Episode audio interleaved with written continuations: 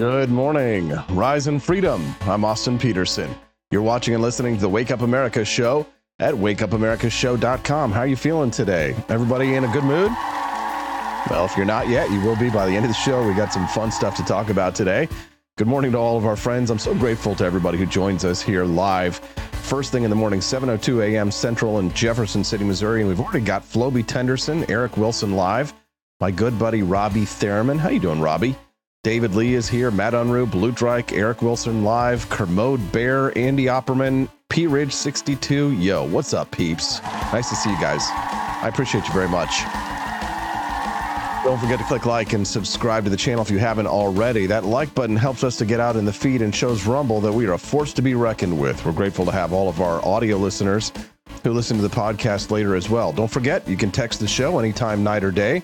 Even our podcast listeners who listen to the audio later, you can text the show as well at 573 319 1586. Again, you can text the show anytime, night or day at 573-319-1586 and boy have i got a lot of text messages backed up. I didn't check them last night.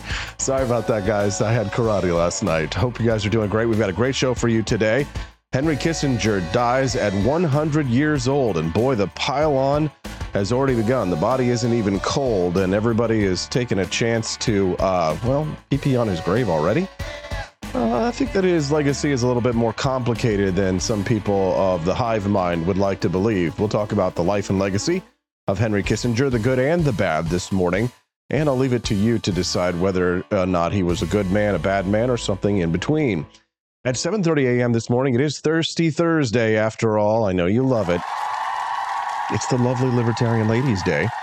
Always a good reason to look forward to Thursday, right? Courtney Knill will be joining us uh, at 7:30 a.m. to talk about the battle between Ron DeSantis and Governor Gavin Newsom of Florida. What? Yes, that's right. The two governors have decided to hold a debate between the two of them. Well, Ron because DeSantis because well, Donald Trump won't actually debate in the primary, and Gavin Newsom because he thinks it's going to set him up to be president of the United States. No! No, God, please, no! No! Yeah. No! Not cool. Uh, we'll talk about that this morning, and uh, we will uh, go through it with Courtney Knill so we get her breakdown on the GOP primary and her thoughts. She is a DeSantis uh, endorser, so that's where she'll be coming from this morning. So we have a pro DeSantis person, and we'll have, I think, an anti DeSantis person as well today when Hannah Cox joins me at eight thirty this morning. Haven't heard from Hannah in a while from BasedPolitics.com. And Hannah Cox is going to uh, answer the question Is Ron DeSantis more libertarian or more authoritarian? Because Ron DeSantis stands have been trying to convince me for the last couple of weeks that he is the most libertarian of all of the candidates. I have been told by conservatives that I am not a real libertarian because I like Vivek Ramaswamy the most, and that if I was a real libertarian, I would supporting I would be supporting Ron DeSantis. So you know what? Let's hear from Hannah Cox this morning at 8:30 a.m. Central, and she'll answer that question. Um, all the women's are on the show today. Ha ha, says Rare Camellia. That's correct. Uh, and Rare Camellia will be on the show as well because CJ always joins us on Tuesdays and Thursdays at 8 a.m. Central Time. So I'm introducing my ladies today out of order, but we'll have Courtney Knill at 7:30 a.m. Central. So 30 minutes from now, an hour from now, we'll have Camellia Peterson, and she's going to talk about the. Did you see the Chiefs kid who was accused of cultural appropriation and blackface for wearing black and red face paint and wearing the Native American headdress. Did you see the news that it turns out he's actually Native American?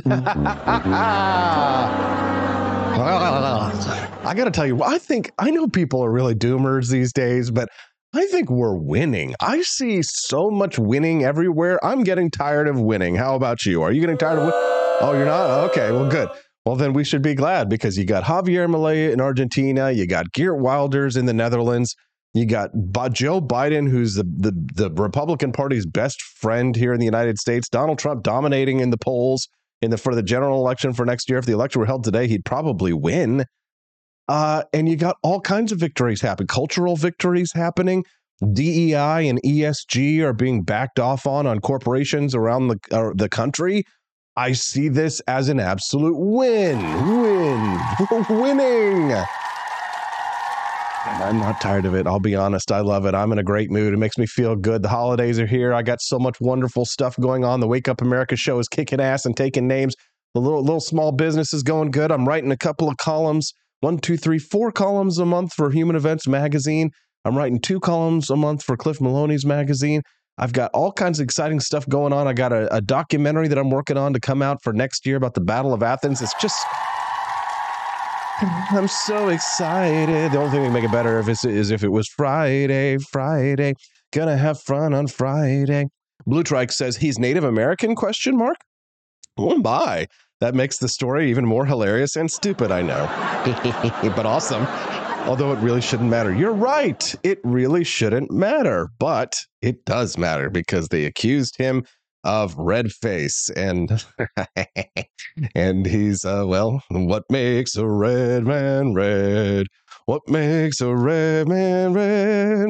Let's go back to a million years to the very first indian prince. No, nobody saw peter pan from um, walt disney? I'm dating myself Anyways, anyways, Jack Smith sparks MAGA fury over Donald Trump Twitter move. Somebody texted into the show. Um, I will have to read that during a commercial break if I get a quick moment. I did not see this story yet, so I can't report on it. I'll have to do my best this morning. I appreciate all of our listeners for texting us, though, at 573 319 1586. That's 573 319 1586. I see Kilsharian is sending me some information as well. We got a lot of text messages today. Jace Lington as well. That's my friend Laura Lington's husband. She, he's the one that was interested in the conversation we had about Alexander Hamilton with Judge Napolitano last week. He says that he loved my segment with JD. JD, JD Tuccille. Ah, yes. Yesterday I spoke to JD Tuccille um, here's what Jay says. He says, The problem is our federal system for over 100 years has been based on the idea of separating policy and the administration, empowering government experts to set policy without worrying about elections. Separating science and state will require huge change. Good point. He says he's a policy agnostic. There's no empirically correct position to find given enough data and computing power. Bring back real politics. Vivek 2024. yes, Jace. Appreciate your participation, bud.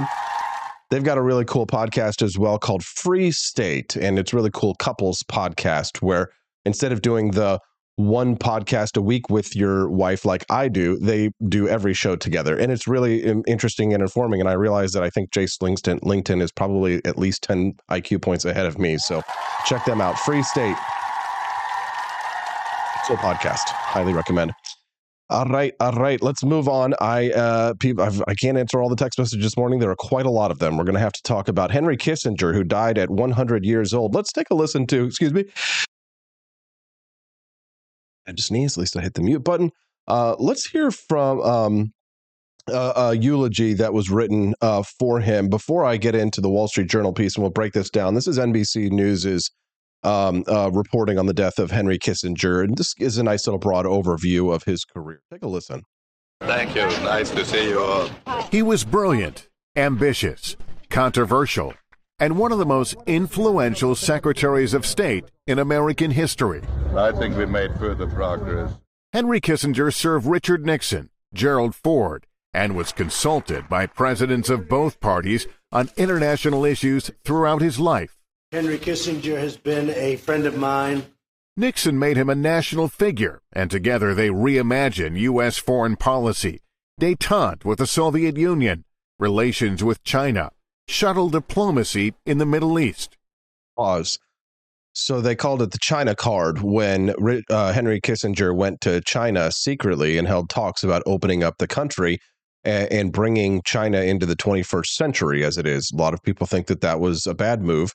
Uh, in regards to détente, this is a cooling off of relations of the of the heat between the Soviet Union and the United States. Détente was essentially uh, trying to mediate between the United States and Soviet Russia to try and avoid a nuclear war. Henry Kissinger was involved in that. And when they talk about shuttle diplomacy, the best way that I could describe shuttle diplomacy is literally shuttling back and forth. So it's a diplomatic negotiation technique in which a mediator or a diplomat travels back and forth between two or more conflicting parties to help facilitate communication and reach a resolution. It's like a shuttle moving between different destinations, carrying messages, proposals, or concessions with the goal of achieving a mutually acceptable agreement without the parties having to meet face to face in the initial stages of the negotiation to try and resolve international disputes. So that's what shuttle diplomacy is. Kissinger helped shape Nixon's policy in Vietnam and negotiated an end to the war,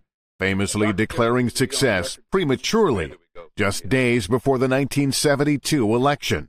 We believe that peace is at hand. He was awarded the Nobel Peace Prize. Nothing that has happened to me in public life has moved me more than this award. Though his co recipient, North Vietnam's Le Duc Tho, declined the honor. Four years later, President Ford awarded him the Medal of Freedom. He was a master of pragmatic, big picture diplomacy, but he had his critics, who described him as manipulative and insecure. Some called him a war criminal for his role in bombing Cambodia and widening the war in Vietnam. Born in Germany in 1923, Kissinger's Jewish family fled to America as Hitler rose to power. He became a U.S. citizen, served in World War II, and earned a Ph.D. at Harvard, where he became a professor. He caught the eye of Richard Nixon, who made him National Security Advisor, then Secretary of State, the only person ever to hold both jobs simultaneously. There is no country in the world where it is conceivable that a man of my origin could be standing here next to the President of the United States. That is interesting too, because it reminds me uh, that statement there by Henry Kissinger reminds me of a quote by Ronald Reagan when he says that you could move to France and not be a Frenchman, you could move to English and not be to England and not be an Englishman, you could move to Germany and not be a German, but you can move to the United States. Anyone can move to the United States and be considered an American, which I think is embodied here in what Henry Henry Kissinger is saying, because of course he was a German-born person who became an American citizen and then became a close advisor to presidents uh, of the United States, which is fascinating question, right? That do you think that something like this could happen anywhere else in the world? Do you think that someone who was born here in the United States could move to China and become an advisor to uh, to Xi Jinping? Very unlikely. But their relationship was complicated, and White House tapes reveal that Kissinger sometimes enabled the worst in Nixon. It was a very curious relationship because we were not personally very close.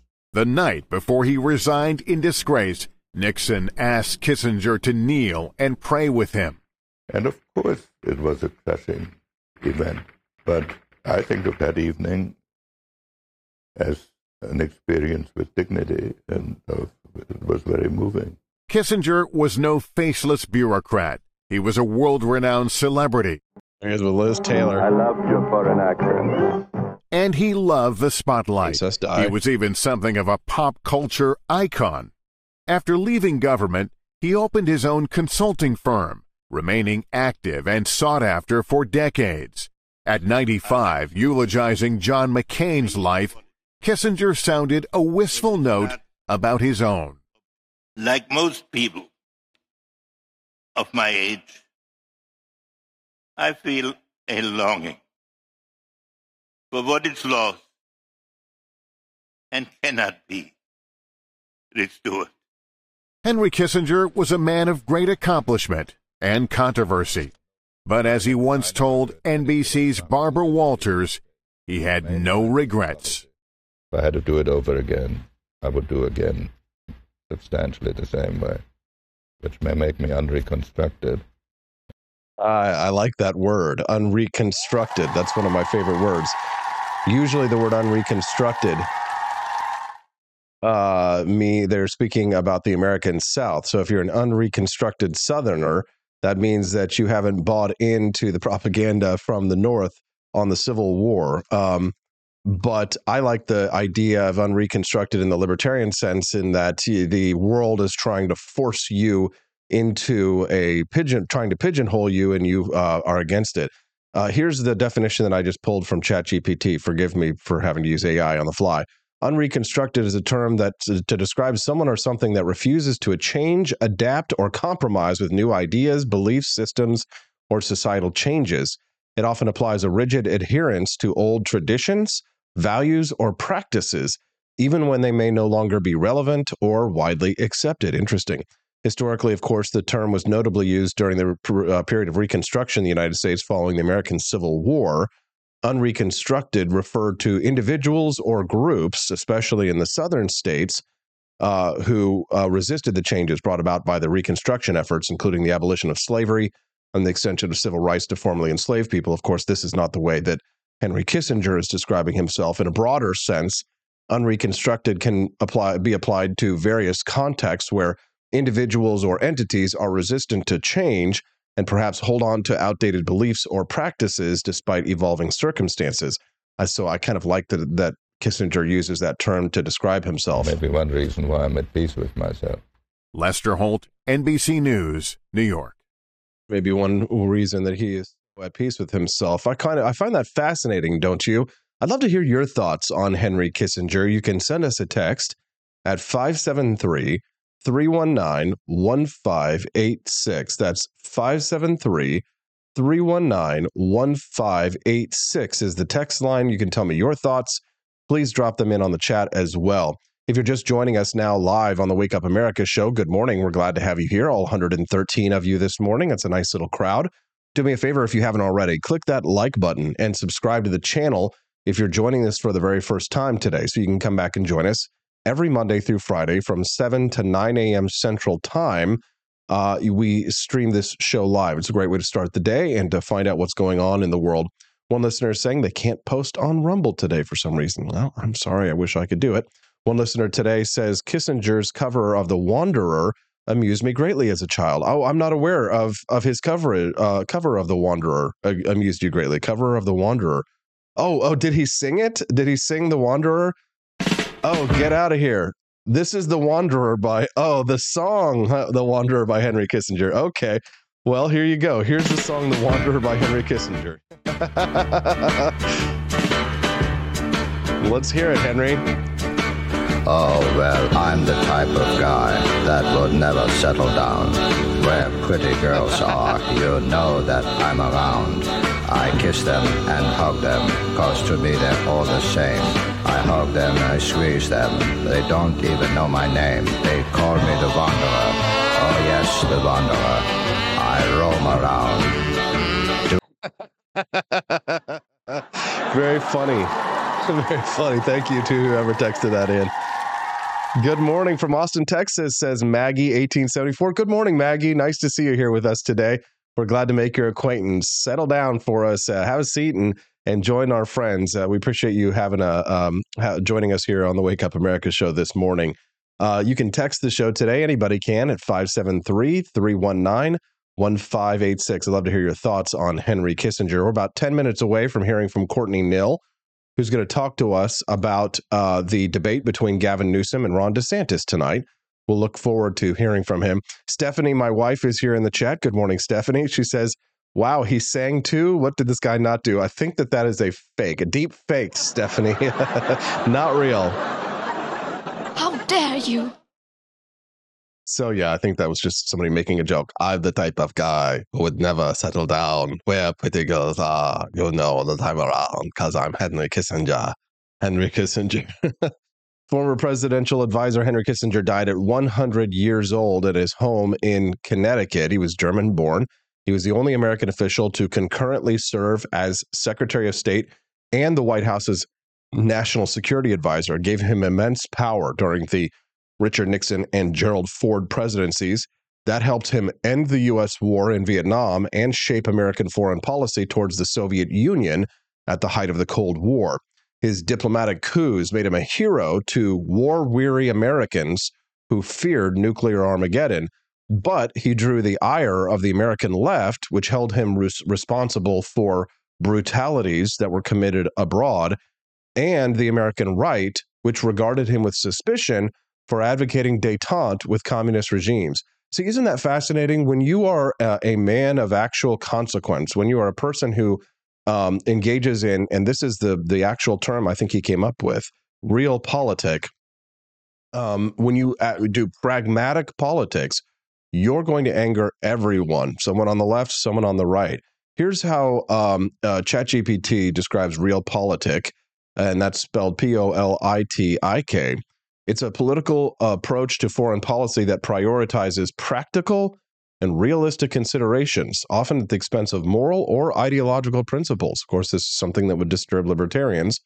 Um, it is a pragmatic and often coldly calculated approach to international relations that focuses on achieving a nation's goals and interests through practical and sometimes ruthless means without being overly constrained by idealistic or ethical concerns. Fascinating, isn't it? Key principles of realpolitik include power and self interest. It assumes that nations and uh, act primarily out of self interest and seek to maximize their power and security. And it emphasizes the pursuit of national interests as the primary driver of foreign policy. Realpolitik also is concerned with a balance of power.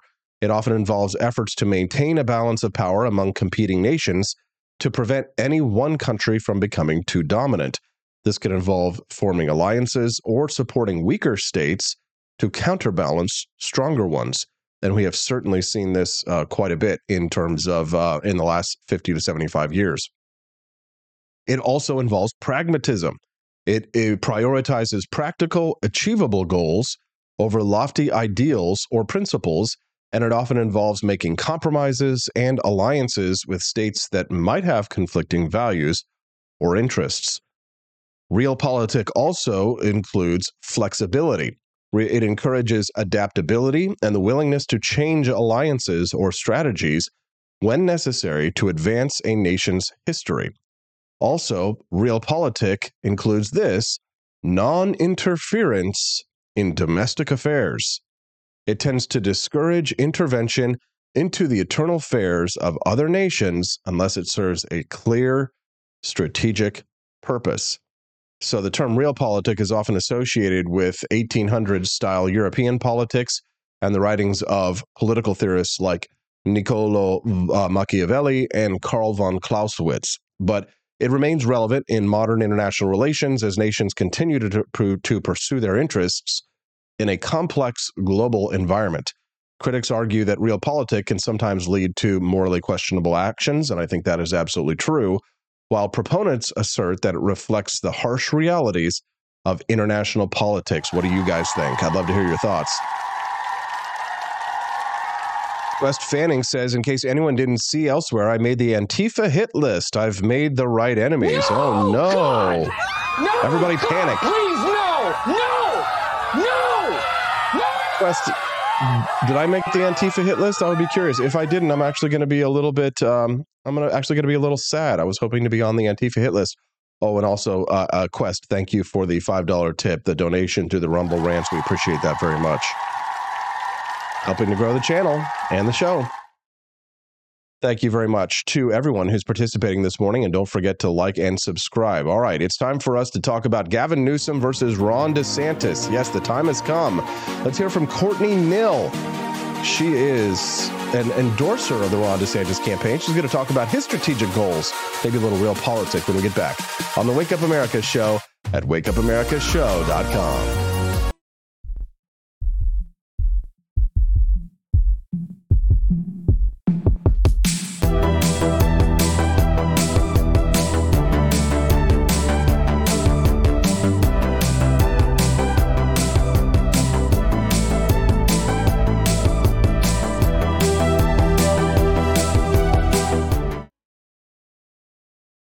Thank you very much for waiting on standby. I'm Austin Peterson. Welcome to the Wake Up America show. We're glad and grateful to have you here. Click that like button and subscribe to the channel. We appreciate you very much for joining us here. You can always text the show night or day, even if you're listening to us later on the audio version of the podcast at 573 319 1586. Again, the text line is 573 319 1586. All right, let's get the show on the road. California Governor Gavin Newsom is not currently running for president, but that's not stopping him from facing off in a debate on Thursday night, tonight, with Governor DeSantis, who is waging a 2024 presidential campaign. It's the culmination of a long standing feud between the two men. The debate will air in prime time on the Fox News channel and give them a platform to appear presidential even though Newsom has sworn again and again that he's just out there trying to help Democrats win the White House for President Biden. Yeah, right. Let's hear from my next guest about that. She is a supporter and endorser of Ron DeSantis, Courtney Knill, and she's joining us live right now as a political analyst. Courtney, nice to have you here today. Good morning, Austin. Thanks so ha- much for having me back on the show. Yep. So give us a little bit of a sneak preview. What do you think we're going to see tonight? Why is it happening and where's it happening? Just kind of give us the skinny. Yeah, so I am really excited for the debate tonight. Um, it's really cool that we're having governors um, from two very big states um, that are going to be squaring it off, um, you know, polar opposite politics. And I think because Biden, we all know, is not capable of debating, this really might be the closest thing that we get to seeing Republicans and Democrats, you know, really fight it out in a debate, really this whole general election cycle. Yeah, because Donald Trump refusing to debate, it hasn't really given Ron DeSantis the opportunity to test his mettle. He's kind of had to fend off attacks from Nikki Haley, Vivek Ramaswamy, from a bunch of other people who are polling not even in double digits like he is in the Republican primary. I can imagine that's quite frustrating for him.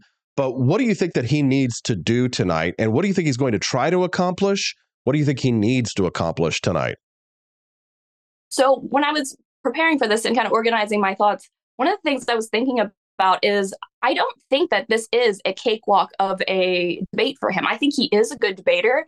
But Gavin Newsom, if you actually look back at some of what he's done in the past, and I mean, I don't normally like listening to Democrats, but you know, I, I did anyways um, to kind of better understand the situation. And he's very charismatic. And I think that the danger that DeSantis could primarily run into is that he could come off as mean. Um, and I think he definitely needs to, you know, incorporate that humanity, but also have that sensible approach of, hey, we don't want, you know, crime running our cities. We can look at how California is being run. And even though they might be for love and prosperity, as they say, that's just not what we're seeing translated into how their governance is. You see, Ron DeSantis is probably going for his Achilles heel. The uh, the the question of the California governance not only during the COVID 19 pandemic, but the problems of the major cities like San Francisco? I sure hope so. And that's something that I feel like we didn't see quite as much as I expected to in the Republican debates. Um, I believe COVID might have come up a little, little bit, but really not that much. And with it being such a significant event that's happened since the past election cycle, I think it really matters quite a bit. And I know a lot of the politicians, if they maybe aren't entirely pleased with the response they have, maybe that would be a reason why they would want to shy away from that. Um, but I mean, Gavin Newsom and DeSantis, you couldn't get you know anybody more different with how they handled their states during that, and I think that's probably one of DeSantis's strongest points. Um, there is, and also, a, oh, go ahead, go ahead.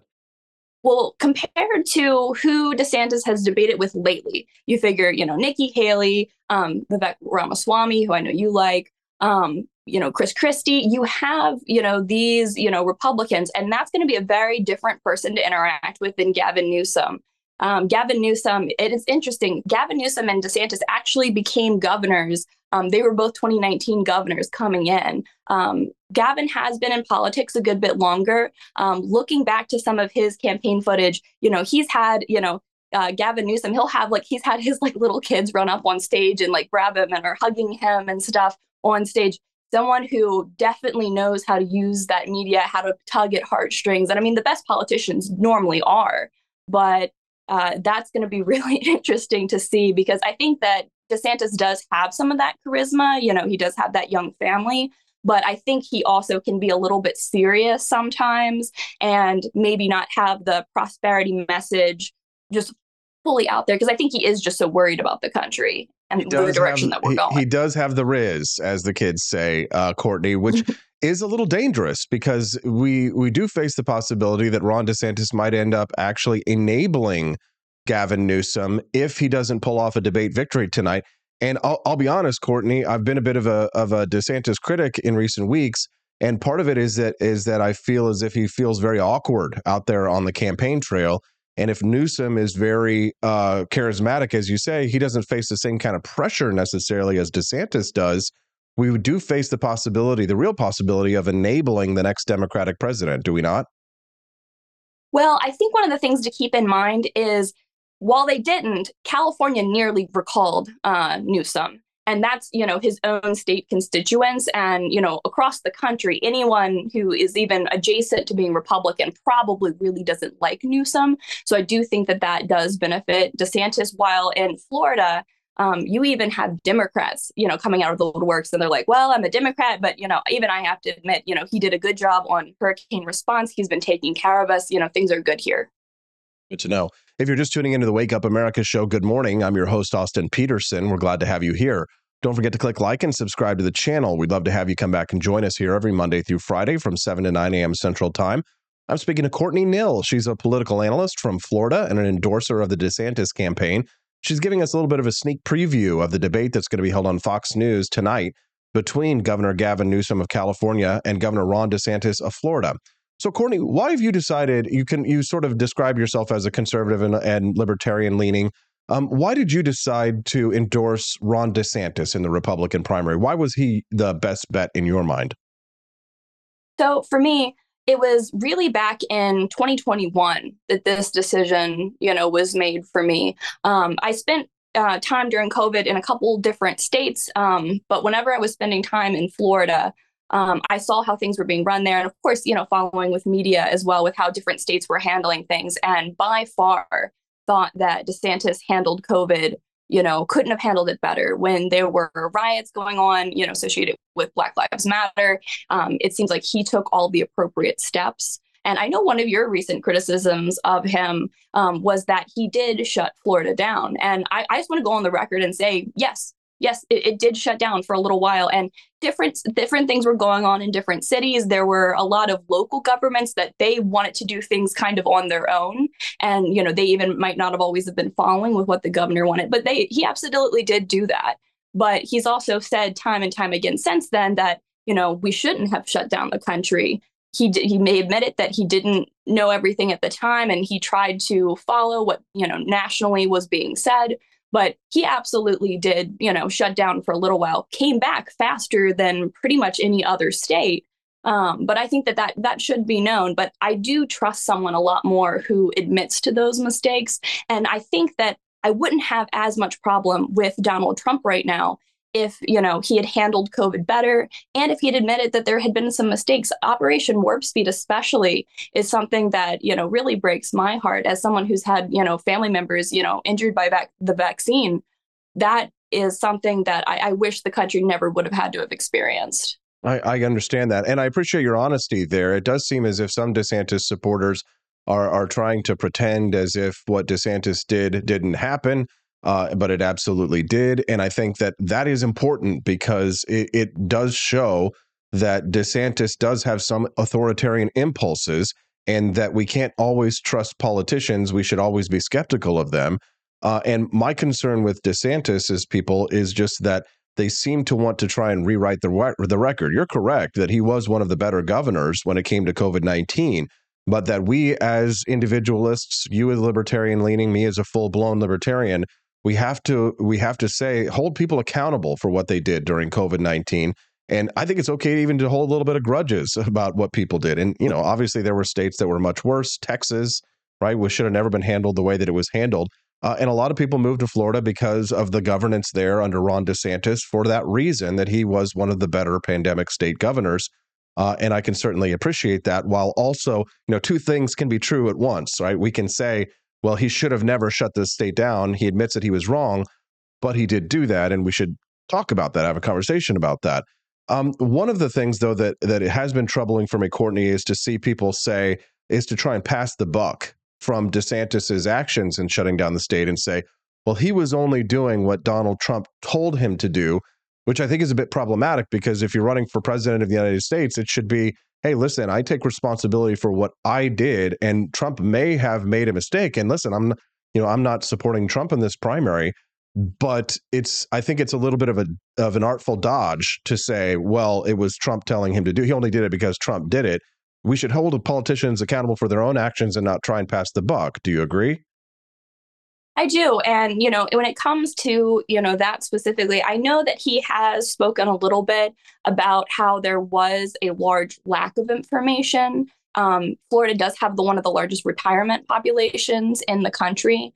And, you know, I think now being able to look in retrospect, oh my gosh, shutting, you know, shutting the country down, this was a terrible thing. And at the time, a lot of people were really scared though. And if there really was, you know, a new black plague, uh, you know, thankfully that's not what COVID was, but had it actually killed, you know, 30, 40% of the population, you know, I think now that we've been through that, we probably have a different way that we would, you know, think that things should be handled. Um, and so I think he probably definitely did not have enough information at the time since you're only hearing little bits and pieces of things. There hadn't been a lot of research done because I don't think you would also, as a governor, want to be on the other side of things that you didn't take enough safety precautions with something. Um, but at the same time, you and I both know that we do not, we cannot let this the country fall into authoritarianism. That is never something that we want to see. I and agree. why I, I would I invite think- you, Courtney. I would invite you to consider this to to to possibly mediate your views on this even a little bit more towards liberty on this one when you say you know if it was even if it was the black plague and consider that you know while I, I don't consider myself an absolutist on many things um, there are certain rights that I think the the government cannot take away because those not I mean if it is a right if it is actually a right then that means that the government cannot take it away without due process and of course what DeSantis did was not due process right it was an executive order it wasn't even you know something that had gone through the legislature but even if it was the Black Death, the founding fathers never instituted any kind of a clause in the Constitution that these rights can be taken away if there is a terrible plague. And invite you to consider that even during the American Revolutionary War, when it, there was a smallpox plague that was going on, and I think that the mortality rate of the smallpox at that time was something like 30%. Whereas with COVID 19, it was something like 0.15 or something like that, something extremely low.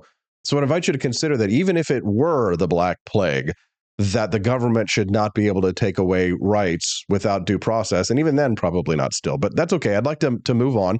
Um, Courtney, I know I've got you for maybe about a, another minute or two. To, what do you think is the best case scenario tonight with the Ron DeSantis Gavin Newsom debate? What do you think is the best possible outcome?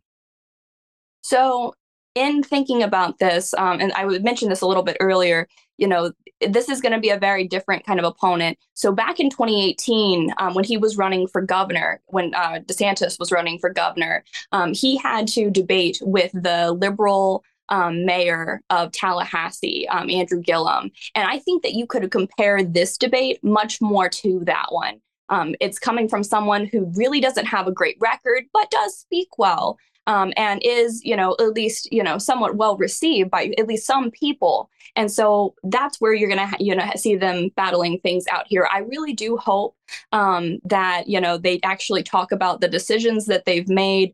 I think that Gavin is going to lean the direction of, you know, we love everyone. We're just trying to do our best. You know, we, we are love and compassion. He'll probably try to bring up things in Florida, you know, with banning books. And I think that DeSantis is going to be able to refute that really well. I think we can all agree that pornographic material shouldn't be in elementary schools. So I think that the average American, I think, really will appeal to DeSantis. And I think he's going to do well tonight. Good to know. Courtney, is there anything else that you think people should know uh, or anything that you'd like to plug before we let you go? Um, you guys should go buy some Masa chips. Uh, they didn't ask me to say that, but uh, they do have a flavor that I believe launching tomorrow. What are Masa Um, chips? Yeah, it's um they are beef tallow chips. I almost grabbed a bag to throw them in the background. I'm like, that's gonna be too obnoxious. I'm not gonna do that. no, no, that's fine. Next time, do it. We're all, we're we're total shills here on the show this morning. I got my I've got my Founding Flavors coffee sitting up right here on the desk, so we're totally we love it. I do have my behind me, but Oh, okay, so so Masa chips are beef tallow chips. Is this something you sell? Um so I'm not the um specific seller of them. I am one of their affiliates. Oh, Um, okay. it's a company that I've seen kind of start from the bottom up, but yep, they fry all of their um, corn chips in beef tallow, very clean ingredients. And Mm. I try not to eat all that soybean, you know, oil garbage and all that. I would love in the future if we ever want to do anything about, you know, health, nutrition, um, that's that's actually what I have my one of my uh, degrees in. So. Oh wow, yeah, for sure, Courtney. I did not know that. Well, definitely, we'd love to take advantage of your expertise on that. We talk about food and nutrition and health and and all that stuff on the show quite frequently. So we'll definitely have you back for that. Um, where can people get masa chips, Courtney? Um, I will post a link on Twitter. I believe it's, I think it's, I think it's Masa. Well, Masa chip. If you if you Google Masa chips, it should be the very first thing that pops up. Um, but I can also post a link later on. Okay, you do that, Courtney. Join us over at rumble.com slash AP for Liberty in that live chat because that's where a lot of our friends are right now joining us live. Uh, Courtney Knill, she's from Florida. She's a political analyst and she is joining us here live on the show. We appreciate you very much, Courtney. Thanks for your time today, and we appreciate you defending your principles here on the show, getting up early and being so generous with your time. Have a wonderful day. Thanks so much for having me on. Thank you very much. That's Neil. What'd you guys think? I thought she did a great job. Send us a text at 573 319 1586. That's 573 319 1586. See, we can disagree without being disagreeable. I think that that was a really good conversation. Come on, let's give it up. Drummer Goys, where's your rooster? It's right here, Drummer Goy. Whenever I'm in the little tiny uh, box that I have for like, you know, Twitter, like videos and different things like that, you can't see the rooster.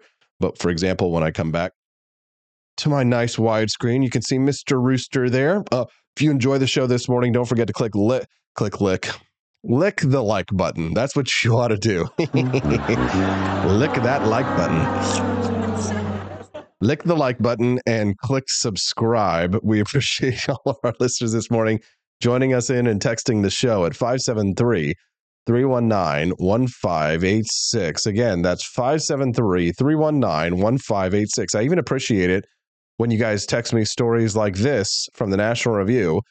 Gay furry hackers breach U.S. nuclear research facility. What the mm-hmm. hell? No, God! No, God, please, no! Sieged no! Security, which no! describes itself as a group of gay furry hackers, recently infiltrated a U.S. nuclear research facility and obtained sensitive personal data. Data. What the hell? Uh, the group claimed responsibility for the attack in statements on public forums. Meow, meow, meow, meow, meow, meow, meow, the group wrote.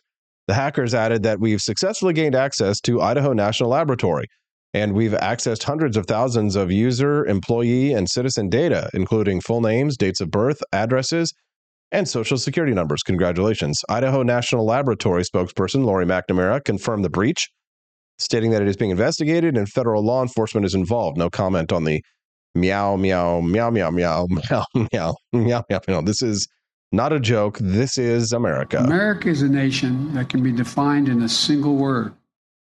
I was going to put him. Uh, put, excuse me. We're willing to make a deal with INL if they research creating IRL in real life cat girls. We will take down this post. The hackers wrote. A cat girl uh, generally refers to a young, breasted, female animated character with feline traits like cat ears or tail. This is not a joke, by the way. This is real. Many people ask, why uh, did we breach the INL? Well, the cat girl, uh, uh, fake cat girls, hoping for real cat girls, we are cats. Intricacies such as why do not concern us, the group wrote on social media. The hacking group, Sieged Security, claims it has hacked NATO twice and released sensitive documents. NATO confirmed it is facing persistent cyber threats and has implemented additional cybersecurity measures. Uh, oh my God, bro. Oh, hell no, man. What the f, man? Get your ass on, boy. Get your goddamn ugly ass on. Yeah, I uh, don't know what to think about that. Um, Camelia is going to be joining us here in a little less than 10 minutes. Are you guys excited? Got a couple of funny video clips that I want to play for you, but uh, they don't necessarily have any relevance to the topic at hand. They're just hilarious. All right, real quick, let's just watch this one. Please forgive me because uh, Instagram videos don't load pr- very well, so I have to like press the audio button while they go. Here we go. Take a look at this video. Sad, sad is what daughter versus. MAGA son. Uh, OnlyFans daughter versus MAGA. Which one did you rather have? OnlyFans daughter. OnlyFans daughter. OnlyFans daughter for sure. I have to go OnlyFans daughter. Just like OnlyFans is kind of bad for women, but like the MAGA son is going to treat them worse. OnlyFans daughter versus MAGA son. What the hell is wrong with people? No, God, please, no, no, no. Uh, which one did you rather Uh, have? yeah. OnlyFans daughter. OnlyFans daughter. OnlyFans daughter for sure. I have to go OnlyFans daughter. Just like OnlyFans is kind of bad for women, but like the MAGA son is going to treat them worse. Wow. They these are people who would rather have their kids be porn stars than be right-leaning Republicans. Sad. Here's Elon Musk responding to advertisers trying to blackmail X.com into censorship. Take a listen. There will be a bad word. You know that there's a public perception that, and, and and you're clarifying this now, um, but there's a public perception that that was part of a apology tour, if you will. That this had been said online. There was all of the criticism. There was advertisers leaving. We talked to Bob Iger I hope today. they stop. You hope Uh, don't advertise. you don't want them to advertise? No. What do you mean? If, if somebody's going to try to blackmail me with advertising, blackmail me with money, go fuck yourself. But I love it. I love it. Yes. Sorry for the bad language, but it's Elon Musk and he's kicking ass. Oh, you love to see it. You love to see it. So beautiful, so brilliant. I love this. God, do we have, don't we have so much fun here on the Wake Up America show? Don't we have so much GD fun? I love it. One more time, but it's going to be a bad word. Here we go. One more If time. somebody's going to try to blackmail me with advertising, blackmail me with money, go fuck yourself. Mm, mm, mm. Love that he, the, the anchor is like, whoa. Go fuck yourself. Is that clear? I I hope it is. Hey, Bob, if you're in the audience. Well, well, let me ask you then. That's how I feel. Dude. Don't advertise. How do you think then about the economics of, of X? Oh, dude, he cares about the economics of X. Elon. Wait a minute. Hit the button. There we go. Elon. Elon.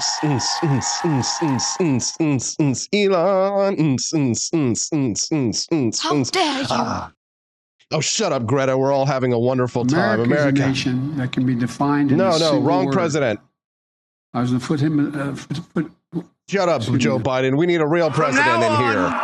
It's going to be America first, okay? America first. God bless America. Camelia Peterson's going to come back and talk about the biggest own that we might have had in the entire year. A young kid accused of blackface and impersonating Native Americans turns out to be a Native American. you can't make it up. We'll be back with more on the Wake Up America show at wakeupAmericaShow.com. Oh, this going to be good. Good morning, Rise and Freedom. I'm Austin Peterson. You're watching and listening to the Wake Up America show at wakeupAmericashow.com. We're glad to have you here. Click the like button for us, will you please? And subscribe to the channel. Earlier I said you should lick the like button, but please don't do that. Uh, it's very dishygienic. We would love to have you come back and join us here every Monday through Friday from 7 to 9 a.m. Central Time here on this show. Make some friends, drop a comment. We appreciate rumble.com for all of the support they've given this show. You can support Rumble too when you interact with us here on this stream. Whenever you donate to this show, show with a Rumble rant or you become a monthly subscriber, you're not only supporting me, you're not only supporting rumble.com, you're also supporting free speech in general. We'd be grateful to have you come and join us here Monday through Friday and subscribe to the channel. All right. Well, our next guest is our Tuesday, Thursday regular. It wouldn't be Thirsty Thursdays without her. Camelia Peterson joining us live on the show, a fellow Missourian. How you doing, CJ? Good morning. I'm doing well. Um, I was just thinking because I just as I'm looking at myself in the the Zoom video here. So there's something that people need to go to your shop and buy, and you posted it here a while back, and I thought it was the earrings, but it was the Christmas ornament. I need to get the Christmas ornament now. But you can buy these "We the People" Constitution earrings at Those are VIP for Liberty. Shop. Yeah, I, they're some of my favorites, and I like them because they are they're uh, made out of a wood material. So you could take like a little bit of perfume or essential oil or whatever you're into and kind of put it on the back of it and it absorbs it and holds it some and it doesn't, you know, doesn't make them look bad or anything like that. Anyway, I like That's them. cool. No, favorite. thanks for the plug. Yeah, you can get those exclusively at our shop at ap4libertyshop.com. Uh, and we also have a We the People, a Constitution um, um, uh, Christmas ornament, like she was saying as well. And Camelia, we've got you as an influencer. I think your code RARE gets 10% off from the store as well. So, so. so World's worst code- influencer, but yeah. yeah, world's worst influencer. We'll see about that. Use that code RARE uh, to get that 10% discount. And uh, Camelia also gets a nice little commission from that as well.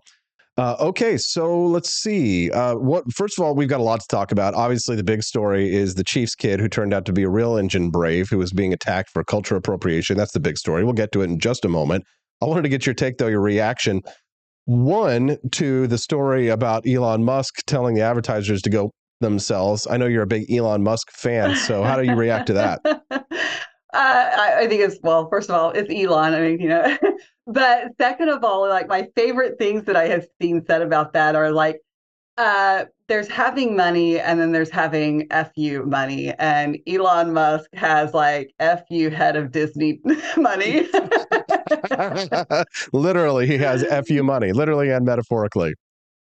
So yeah, no, that's that's awesome, and it's just it. I don't know. I think it's fascinating uh, the times we live in where somebody like Elon is willing to do that and making statements like he knows this could uh, put X out of business, and he's it's just he's ready to put it all on the line. I think that's that's awesome. He's calling their bluff, basically.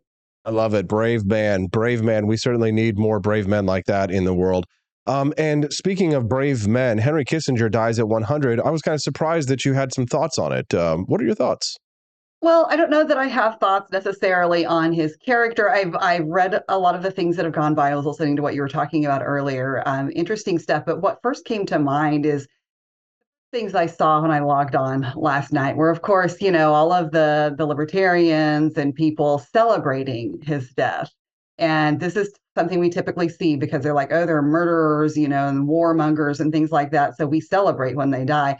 And I just think it's really unfortunate that we do that in general. Um, because there are, we've talked about this just recently, you know, our heroes are people who do um, who do sometimes do bad things they also do good things and people are messy and it's not always black and white and i you know i don't know that we should be i think it brings our humanity into question when we start celebrating someone's death um you know there are people who loved that person obviously and we are all imperfect and flawed some more than others maybe but anyway that was really the first thing that came to mind uh, when i thought about that and i guess especially when you we tend to, um, especially as libertarians, we tend to be idealistic and we want, you know, we want liberty and we want this perfect vision of it. And we don't like to get our hands messy in doing so. And this has actually been brought up to me a few times recently. Um, you know, somebody was talking to me yesterday, honestly, about people who are in the liberty movement, people like you and I, who get into politics and we don't go very far because we're not like we want to stay above the fray and we want to stay out of it. We don't want to get our hands messy. We want to we remain pure. Right. We don't want to take the risk of the appearance of compromise, you know, and and the fact that sometimes you do have to compromise in order to make progress to move the ball down the field. So anyway, we are all imperfect and we should not be celebrating people's death because, you know, especially our fellow Americans. Um, but Yeah. in, re- uh, you know the reason why um, uh, Henry Kissinger's uh, uh, is despised by both left and right is because on the left it was because uh, they blame him for the bombings of Cambodia and Laos during the Vietnam Vietnam War, and then on the right they claim that he wasn't hard, he didn't bomb them hard enough. They say that he he tried to mediate and have détente with the Soviet Union, and he tried to bring an end to the war. And so the right blames him for the loss of the Vietnam War. So it's kind of like people who engage in realpolitik, people who actually have power and who try and uh, accomplish something for their nation, which is what realpolitik was, as I was describing. Uh, you know, a hard nosed, you know, lack of uh, of ideology view of foreign policy.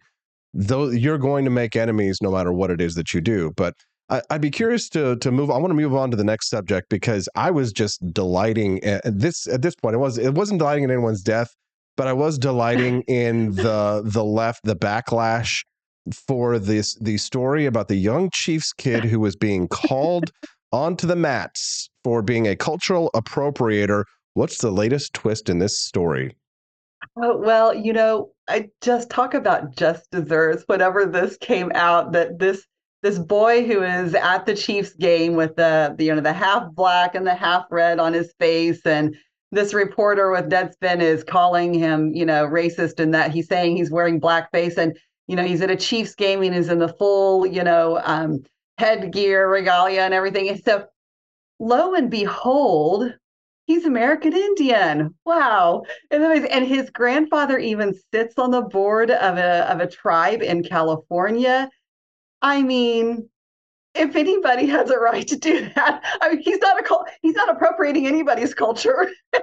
well, wait a minute. Now, half culture. of his face was black and half of his face was red. So technically, only the red part of his face would be allowed. But then, isn't it offensive to have red face? But then it's is it okay if you're red so you're not culturally appropriating and you know what was funny too i don't know if you read this in the story but his headdress is real mm-hmm. I, yeah it looked i mean it looked real it is it real awesome. i mean it's, right. it's it's his family's like native headdress I mean that and that is so cool, right? It's just like you know what twelve year old kid gets to wear something like that to a Chiefs game. That's amazing. No, no, kidding. No kidding. I mean, and I talked about this story a couple of days ago before we found out that the kid was actually Native American. And I loved, the, I think it was either the Babylon Bee or maybe it was Breitbart, but whoever had this headline, um, the, it was the, I think it was Babylon Bee says, kid apologizes for appropriating Elizabeth Warren and Justin Trudeau face. No, I just, you know, we we have just gotten to such a culture of extremes and to to make news or to make a name for yourself, you've got to say the most outrageous thing out there. And so people do stupid things like this in order to try to get those clicks and talk about ethical compromising yourself ethically going after a 12 year old kid for starters and uh, it just is this is this mindset we've gotten into i think is just terrible and i would like to say it's just on the left but it's not. Um, it i was having a conversation with a friend of ours yesterday and we were talking about kind of the state of politics and how it's so hard to get things done and to find good people to put in the legislature and things like that and i said i think you know having worked with a lot in grassroots on the right what i see so much of is like people are just they're just angry. You've seen this stuff in with the the desantis trump business going on. It's like nobody's arguing their positions and their principles. They're just angry. And that's all there is to it. And when I said that, he said, because he works uh, with a lot of people on the left as well, he said, it's not just the right. He said, it's the left too. He was like, it's the extremes on either side. Everybody's just angry. He kind of attributed a lot to social media. I mean, like you can have a bad day, you can get on social media and, you know, vent your spleen and and call people whatever you want to call them and there's no accountability for it. I know we've talked about that some too but i think it's so i think for us that there's this challenge in seeing things like this um, and how people respond to it and what we do as a culture and as humans with technology and will we will we rise to the challenge and be better? Well uh so, one of the things uh, that I'd like to discuss with you about this is the psychology of the cultural appropriation police. Because what you what is so fascinating is that yes, you know, you've got the left being hypocritical when it comes to cultural appropriation, right? Justin Trudeau wore blackface, right? Um, and Elizabeth Warren pretended to be a Native American, right? And they do so in order to gain victimhood status. But it's it's such a fascinating psychology because they accuse right wingers of cultural appropriation and try and lambast them and attack them. But really, they are the ones who are fascinated with uh, minority culture and who like they they desperately desire to be something other than white. Right. They have this loathing, this self hatred, right? They feel they have this white guilt that they that they lose sleep uh, over uh, uh, at night. They can't stop thinking they want to be black. They like Rachel Dolezal pretending That's to be right. black. Yes. You know, another fascinating example of this. But then they attack any right winger who might show some sign of cultural appropriation. If I wear a kimono, right, uh, that I picked up from Japan, I'm a cultural. I, I mean, there were people who were like, I think when I was in Japan, posting pictures of me like you know, dressed up like a Japanese person and eating, you know, ramen soup or something like that. some leftist on my timeline was like, "This is cultural appropriation," and it's, and it's like, but you probably know it was that they're jealous. They're probably a weeb. Yeah. They wish that they could go to Japan. They wish that they could be Japanese. What is that psychology? You know that they attack people for doing something that they desperately want to do. What is that? It- Well, as you're right, it's self-loathing. But whatever happened to imitation is the sincerest form of flattery, right? I Mhm. mean, it just is like when people do things, it's because they find them they they find them interesting and neat. It's not necessarily because they're mocking it. Um, but yeah, that is. I think there is this self-loathing that goes on so many times on the on the left where you have to. It's like, do you remember those? Those dinner parties that they would have where you could pay $500 as a as a woman to go to this dinner party so that you could hear about all about how racist you were and how you were born that way and you needed to work to overcome that. And uh, like uh, what is that? You know what i'm saying? I think it's this i think it's this mass psychosis that we've seen uh, coming up in our culture where there's just um you have to find a way to be somehow this moral superiority. It's virtue signaling right? It's a way to to make yourself feel better. And so self-flagellation has become one of those ways to make yourself you know appear more virtuous um, more pious. Do you but do you think that this is a form of brainwashing that the left has has undergone that they've been indoctrinated into thinking like this? Or is there something deeper? Is there something more base like uh like because self-flagellation is not just the purview of the left I mean that term flagellation is a I think it comes from the the Catholic Church actually so I mean so there there is some desire that we humans have this base desire to purge ourselves of being unclean finding finding a um, uncleanliness within ourselves and purging it through a painful process of expur- expurgation. You know what I mean? Maybe. Uh, I think that's really complicated. I say, human nature, I think, for most people is to avoid uh, finding those uh, those parts of us that we actually do need to improve, which is why this is really a false version of that. I mean, the thing that we should be doing is we should be doing a lot of introspection and self examination all of the time and looking at how can I be a better human, right? What can I do to better myself and be a better person? But that's not what that's doing. I mean, that is that is not doing something to make yourself a better person. That is um, self-flagellation in wanting to show other people that you're trying to be a better person. It's really not about what you are becoming. It's about what you. It's it's performance. It's what you want other people to think of you. Great POV from Camelia Peterson, who's joining us live right now here on the Wake Up America show. I'm Austin Peterson. We're not related because we spell our last names differently. We are good friends, though, and she joins us here on the show every Tuesday and Thursday at 8 a.m. Central Time. So set your calendar appointments if you like Camelia so you can hear her POVs twice a week here on the Wake Up America show. And of course, don't forget to lick like and subscribe to the channel. We appreciate all of our viewers if they join us Monday through Friday from 7 a.m. to 9 a.m. Central Time. Hey, can I get your thoughts on the whole Gavin Newsom, Ron DeSantis debate uh, that's happening tonight? Camelia, what do you think about that? I think your assessment has been accurate. Uh, the, I mean, the thing is, is if Ron DeSantis was a good debater, it would make sense maybe for him to debate Gavin Newsom, but it is he's not. I mean, he just he just isn't. That's not his forte, and it is Gavin Newsom's. I think because the thing is, you know, we talk to people about the election and they talk about who's going to be the nominee on the Democrat side, and everybody assumes right now that it's it's Joe Biden. But really, what a lot of people are also kind of saying, but you know, really, it's probably not going to be, and they're afraid it's going to be Gavin Newsom because the fear is that if it's Gavin Newsom, we lose no matter what. I mean, you heard like to- Courtney. You heard Courtney earlier today. She was like, he was very articulate and well spoken. I was Yes. like, oh no. And if she's one of us, just think about the ladies out there who aren't like us or who lean left. We are in trouble. I white suburban women, man. I mean, like they're gonna love him. And the thing is, is like, do you remember that video that you know, ever all of our people were like making fun of and oh ho ho cringe when he was over in China and he was playing Yeah. the basketball game on the court, fell, You rolled like with the kid, whatever.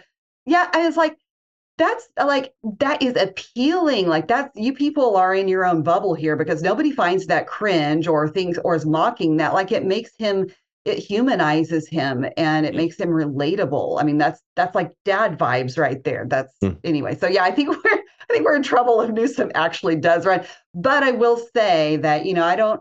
A lot of people say, "Oh, I'm not going to watch that." I am interested in watching it, um, just because I want to see. Um, I don't know that I've ever watched Newsom in a setting like that, and I wouldn't mind seeing how he performs on the stage. Well, I'm actually I'm dreading this tonight because you're right. Ron DeSantis has really not proven himself in debates. I think that uh, the reason why he is lagging is largely because his appearances in the debate have been lackluster. D- do you think does the lady protest too much when it comes to my complaints about Ron DeSantis and his supporters in the last few weeks? Because I certainly ha- I feel as if I've kicked the hornet's nest. Not that that's out of character for me or anything, but it does seem to me as if there's a willful denial of reality from the DeSantis camp. Is that incorrect? I don't think that's incorrect. And, I would say you probably haven't just kicked the hornet's nest. You've sort of like uh, knocked it down and stomped on the ground on it several times. And lit it on fire and doused, and doused it in kerosene and lit it on fire. Right. No, but I mean, I think it, like like like we talked about before, it is a defensiveness, and I I think that they do understand. I mean, everybody wants their candidate to do well, so we see them through these rose-colored glasses, mm. and you want to find all of the positive things about it. And you know, what else can you do? That's that's kind of your job as a as a supporter of somebody who's you know of a campaign. And but the thing is, is I think to what you mentioned before, to get to the point where you are actually denying facts and reality in your efforts to do that, there is nothing wrong with saying that people like everybody was in a mess at the very beginning of COVID. We didn't know what we were dealing with. We were all kind of freaked out, to be honest. I mean, you know, and nobody knew what to do. So there was this confusion at the beginning, and people made mistakes and they overreacted and they did things that were wrong. People who would normally otherwise, you know, be very liberty minded but they corrected as they went along. And I, I think it's okay to say those things. And I honestly, I know people don't think this, but I think that that most people respect someone who has the ability to do that, to admit, you know, their shortcomings and say, look, this is what I learned from it. You just and you don't see that enough. And I don't I don't understand that. I mean, maybe I'm just weird, but I respect someone a whole lot more if they are willing to do that. Yeah, no, I agree. I think that the problem with the DeSantis campaign is that they're floundering at the moment and they're attacking anything anybody who's within arm's reach. It does it's did you see like the full-blown attack that they did on Vivek Ramaswamy yesterday? I mean, I, I looked at the at the accusations against uh, Vivek and they seem to be fairly serious and things that w- that are troublesome. I you know, I don't think Vivek is a perfect candidate, but I mean, talk about punching down. It's the second place, the far in second place guy punching down to the far in fourth, possibly even fifth place guy in the primary. That's a that's a bad sign, isn't it? Uh, well, I was going to say it goes to show you who they feel their biggest threat is. That's not promising. Well, but Vivek has has shined. Vivek has proven himself in the. It, it- took guts to get up and right in the front of the entire Republican Party in the debate and take your time to call out the head of the Republican Party who's sitting front and center on the stage and say, "You should resign. I'll give you my time to come up here and resign right now." Right. If DeSantis had done something like that, DeSantis supporters would have been like, "Rah! He's so Of brave. He's so ballsy." But that's what you have to do, isn't it? You have to take. You have to have guts. That's why people like Trump, isn't it? Well, I was going to say, yeah, that's why that's why everybody liked Trump because he wasn't afraid to call people out. And I mean, I think the difference is that um, the the big the big issue with Trump is like he didn't just stop at calling people out for their faults and how they they did things, ran the you know, whether it's running the the RNC or whatever. Um, he also made it, you know, very personal, which has kind of been part of the issue. You know, we talk about the the Roger Stone thing with calling, you know, DeSantis' wife and bad names and the like that's distasteful no matter what. And yes i realize that politics is dirty um and but the way it has been because of human nature for you know the, the, beginning of time doesn't mean that's how it should be doesn't mean that's how it needs to be. And the thing is is like we you know we should not expect that of either party. But you absolutely should be able to call people out on on when they're doing things wrong and i think vivek has done that and he's been bold about doing so but i think he's been doing it in at least a somewhat tasteful way he hasn't been getting like petty and personal with it. And I think that's the defining difference between him and Trump. Good to know. Camelia, anything else you'd like to share with our listeners before we let you go today? Uh, no, I would just say, you know, I learned from experience that if you uh, rent a car, always look to see if it defaults the seat warmer on because I spent the the last couple of days, you know, with a hot seat, um, hunting down, trying to hunt down where to turn that stupid thing off. Anyway, that's my useless piece of advice for you: is you know, find out where the seat warmer is before you start driving. Camelia Peterson, thank you very much for your time today. She joins us here Tuesdays and Thursdays. We appreciate her. Let's give her a round of applause. Thank you, Camelia. We'll see you again Have a- next Tuesday. Have a great day, everyone. Have a good one. already reset with the Tartaria and the mud flood, and they found because like if you look at DC, like all of those monuments, those were Right. there. They we didn't Right. build them in America like they claim we did. When did we build those? We came in the 70s. Yeah. You know, America Like, was who found- built those giant right. monuments? Right. Where did we get the supplies for that? So who, you who right. built the big ass marble statues of fucking Abe Lincoln? Yeah, the Cong the Who Con- carved it? The Congress buildings. Who built it? They never say that. They never say like, "Oh, the Statue of Liberty."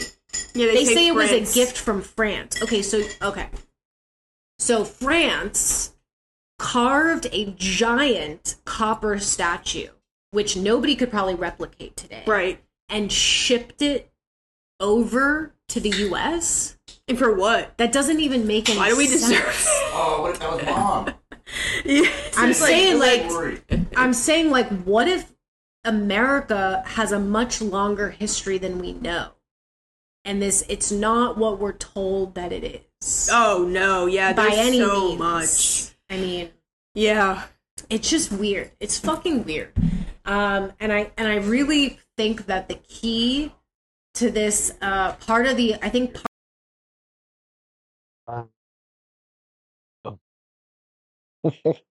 What? What?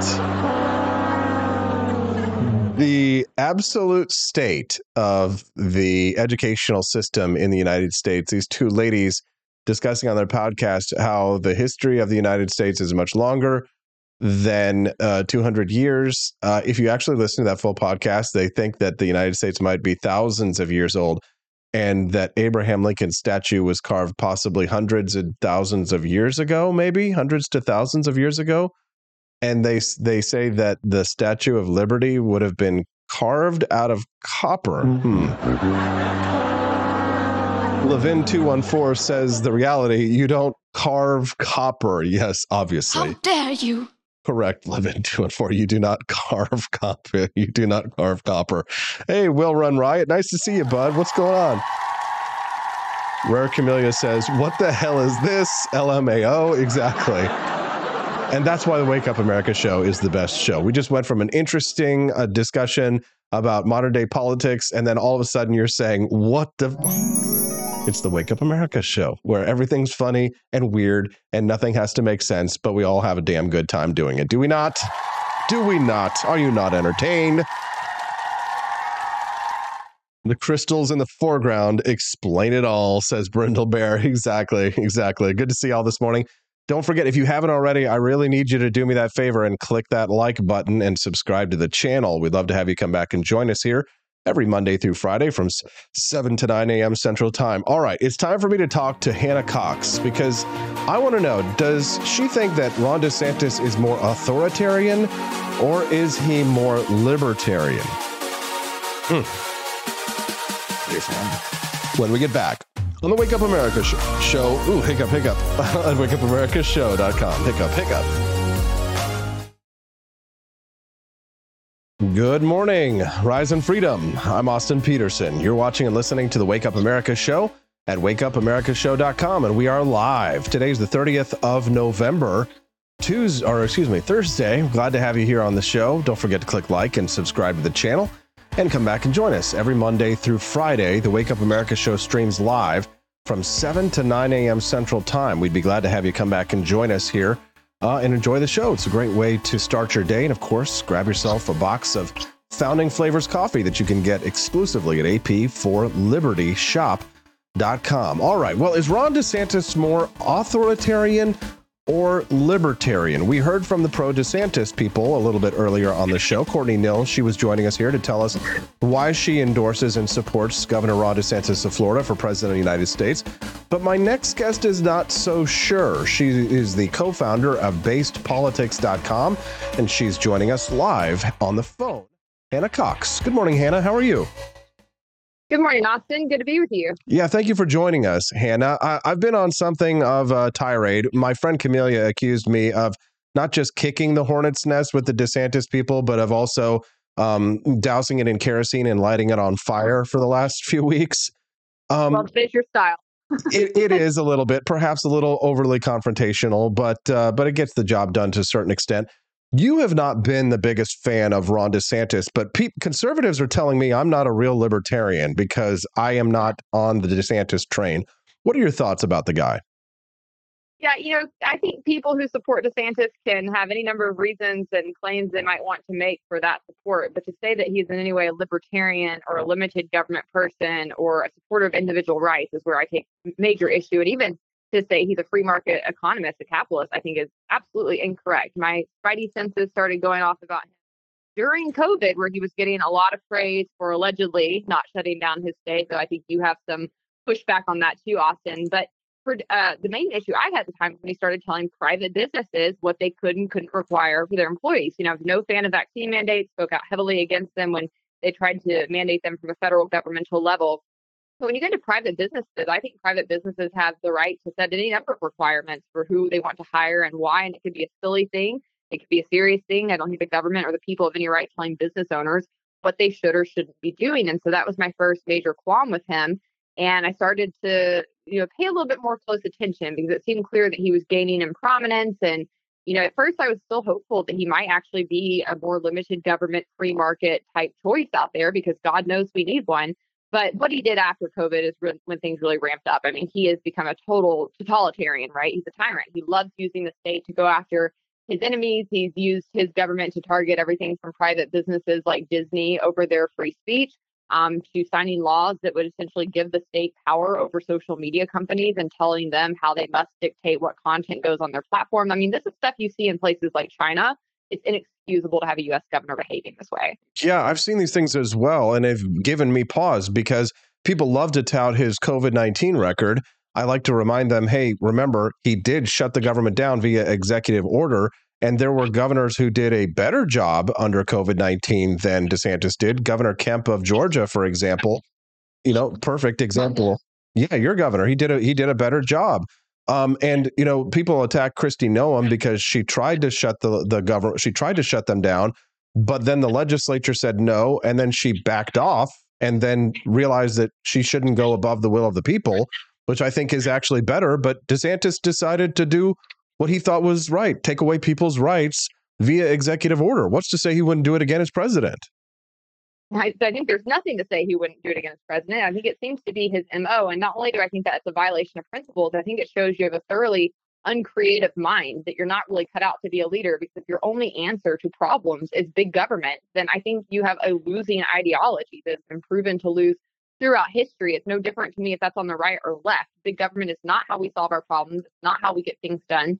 And to me, I just think he seems to be more of a cultural crusader than anything. His his entire um, existence has really seemed to be driven by what gets clicks online, what feeds the echo chamber. He he seems to try to be, you know, Trump light, but really he's much more authoritarian than Trump in many ways.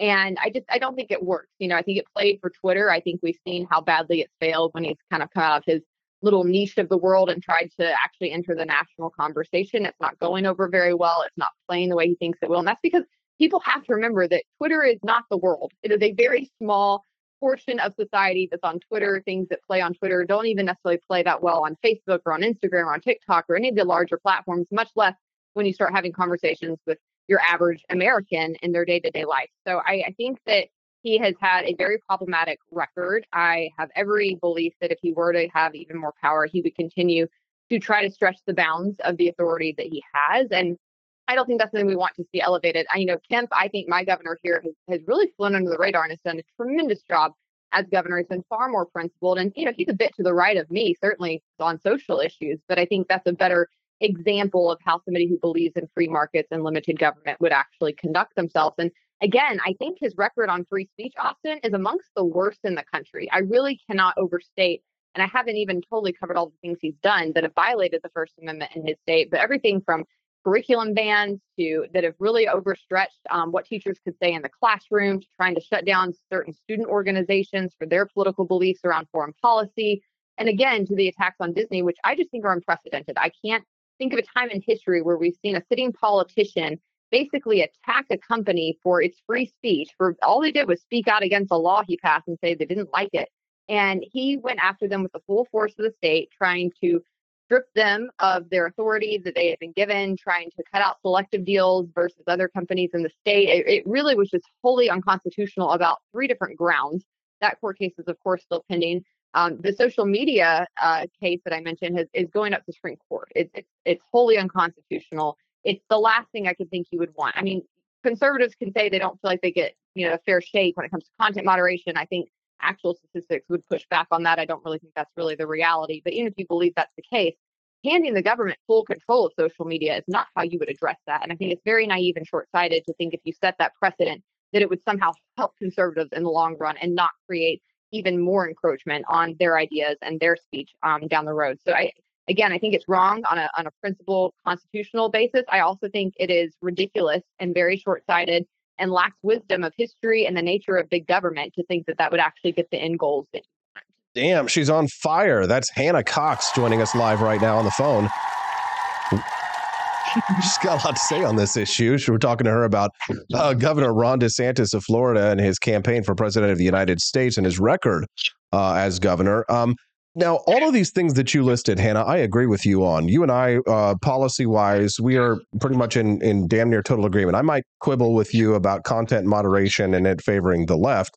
Uh, and I think that Elon Musk, you know, dropping the Twitter files really, you know, is probably my my ace in the hole on that issue.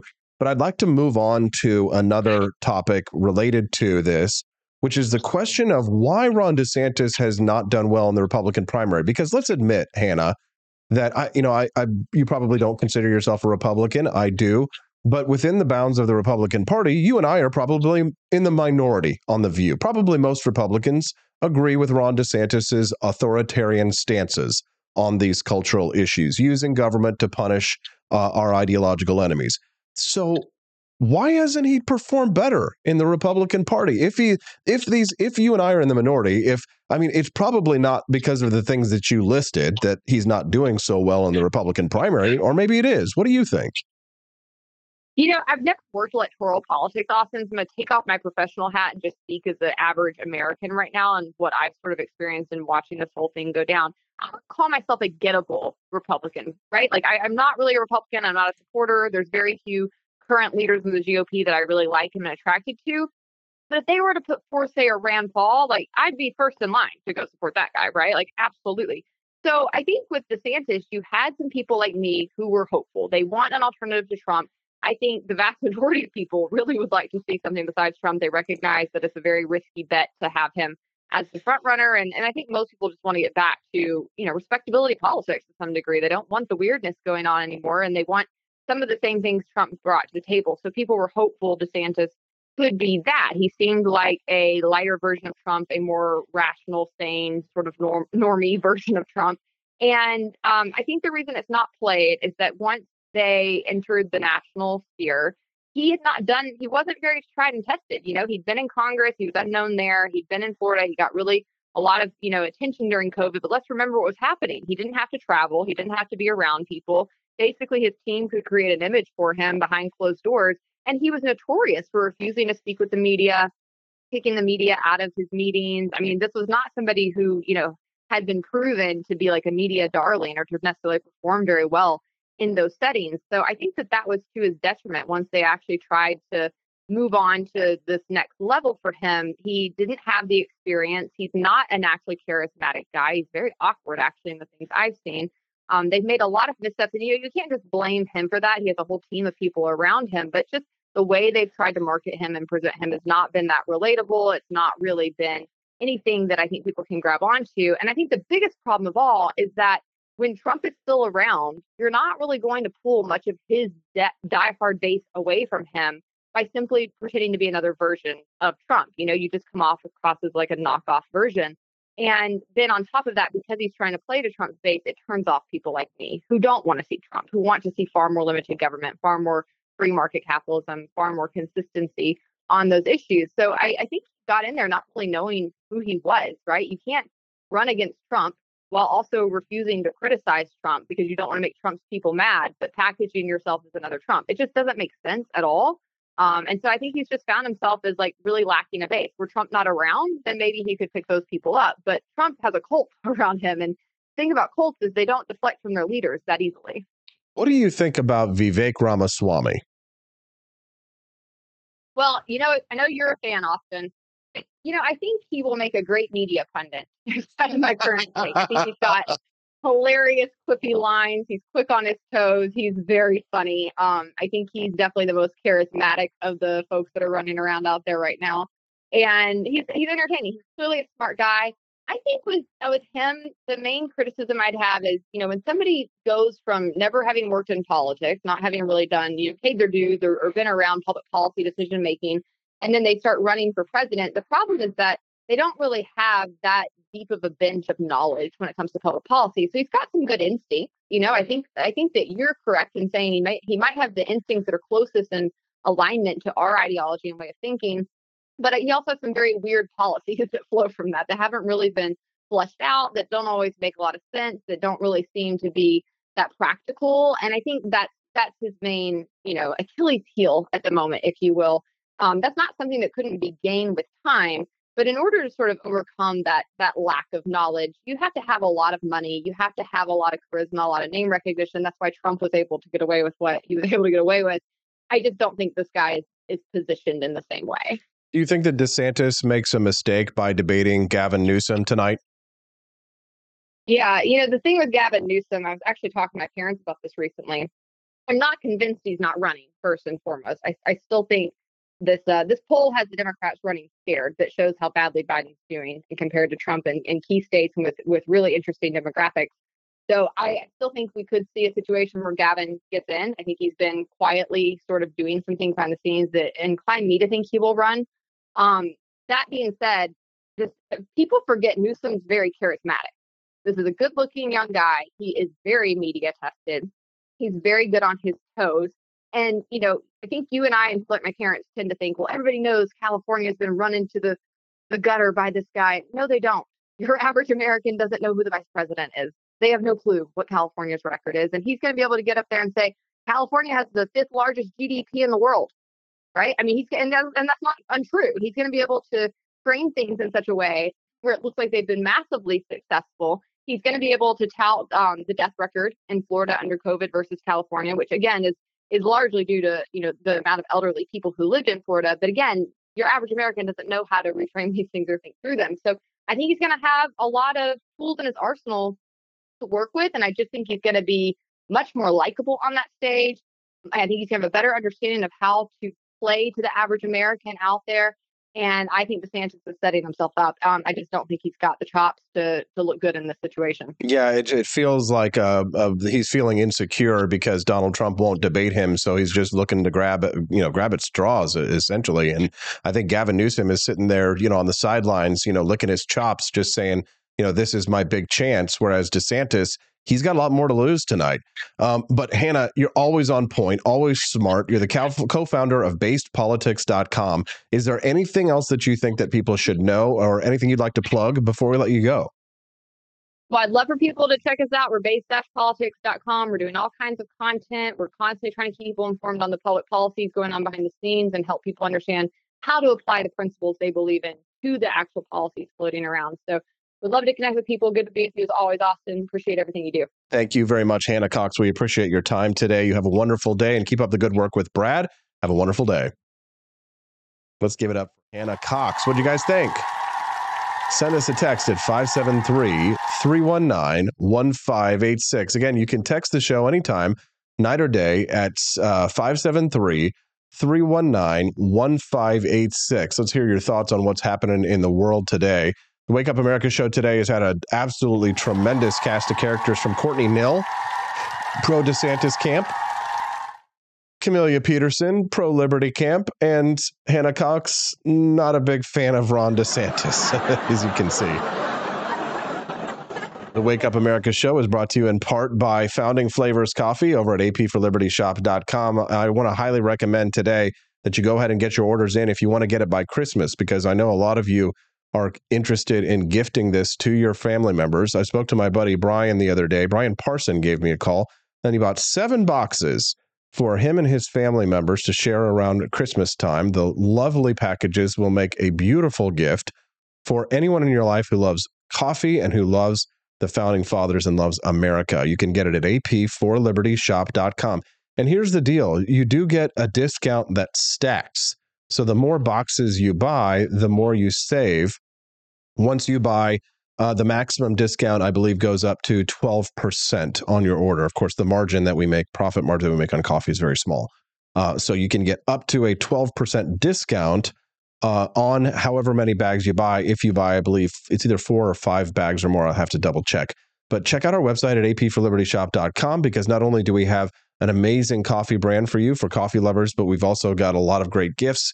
Yesterday, I actually, I don't know if I can pull this off. Uh, can I actually? Yes, I can. So, yesterday, I actually made a new item in the store, which I think a lot of people will really enjoy. If you've got a libertarian in your life, say your husband or your wife, and you know that they're uh, a libertarian, check out this new product that I made yesterday. Take a look at this. This is a candle called Smells Like Killdozer. The gentle and comforting scent of an armored Komatsu bulldozer, um, AP4libertyshop.com. Those of you who know the story about Marvin Heemeyer's Killdozer, you can get these Smells Like Killdozer candles exclusively at AP4libertyshop.com.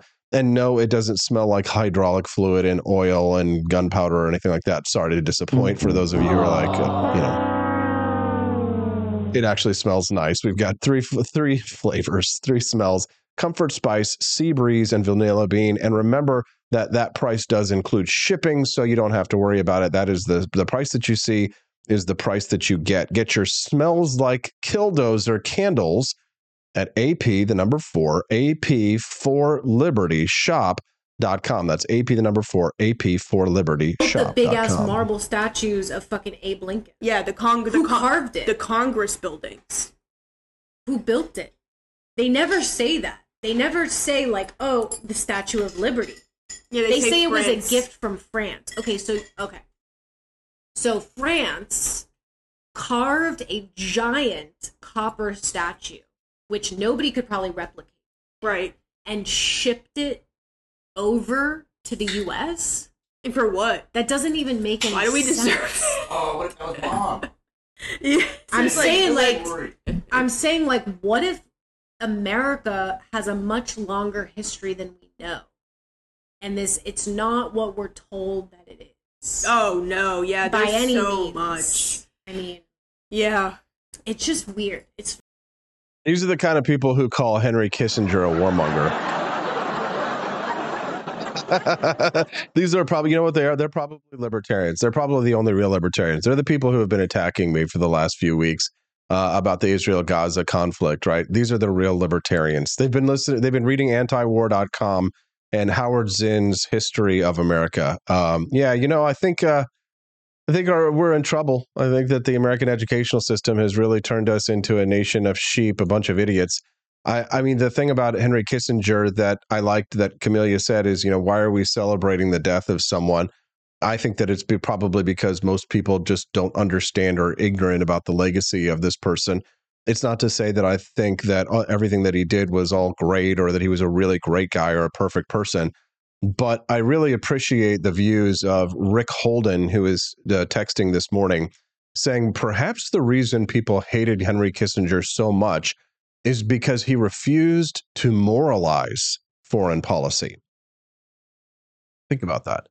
The reason why people hated him so much is because he refused to moralize foreign policy. He refused weaponized empathy which is so common today in causes like Ukraine and against Israel. Brilliant point of view here. He refused weaponized empathy, which is common today in causes like Ukraine and against Israel. Weaponized empathy. Relations between states aren't and never will be personal. What do you think about that? Fascinating stuff. I just uh, feel conflicted about uh, the death of Henry Kissinger. I see some good, I see some bad, but I cannot deny that he was a great man who had a massive impact in global affairs. How big of an impact will his critics make? Probably none. Hmm. What are your thoughts?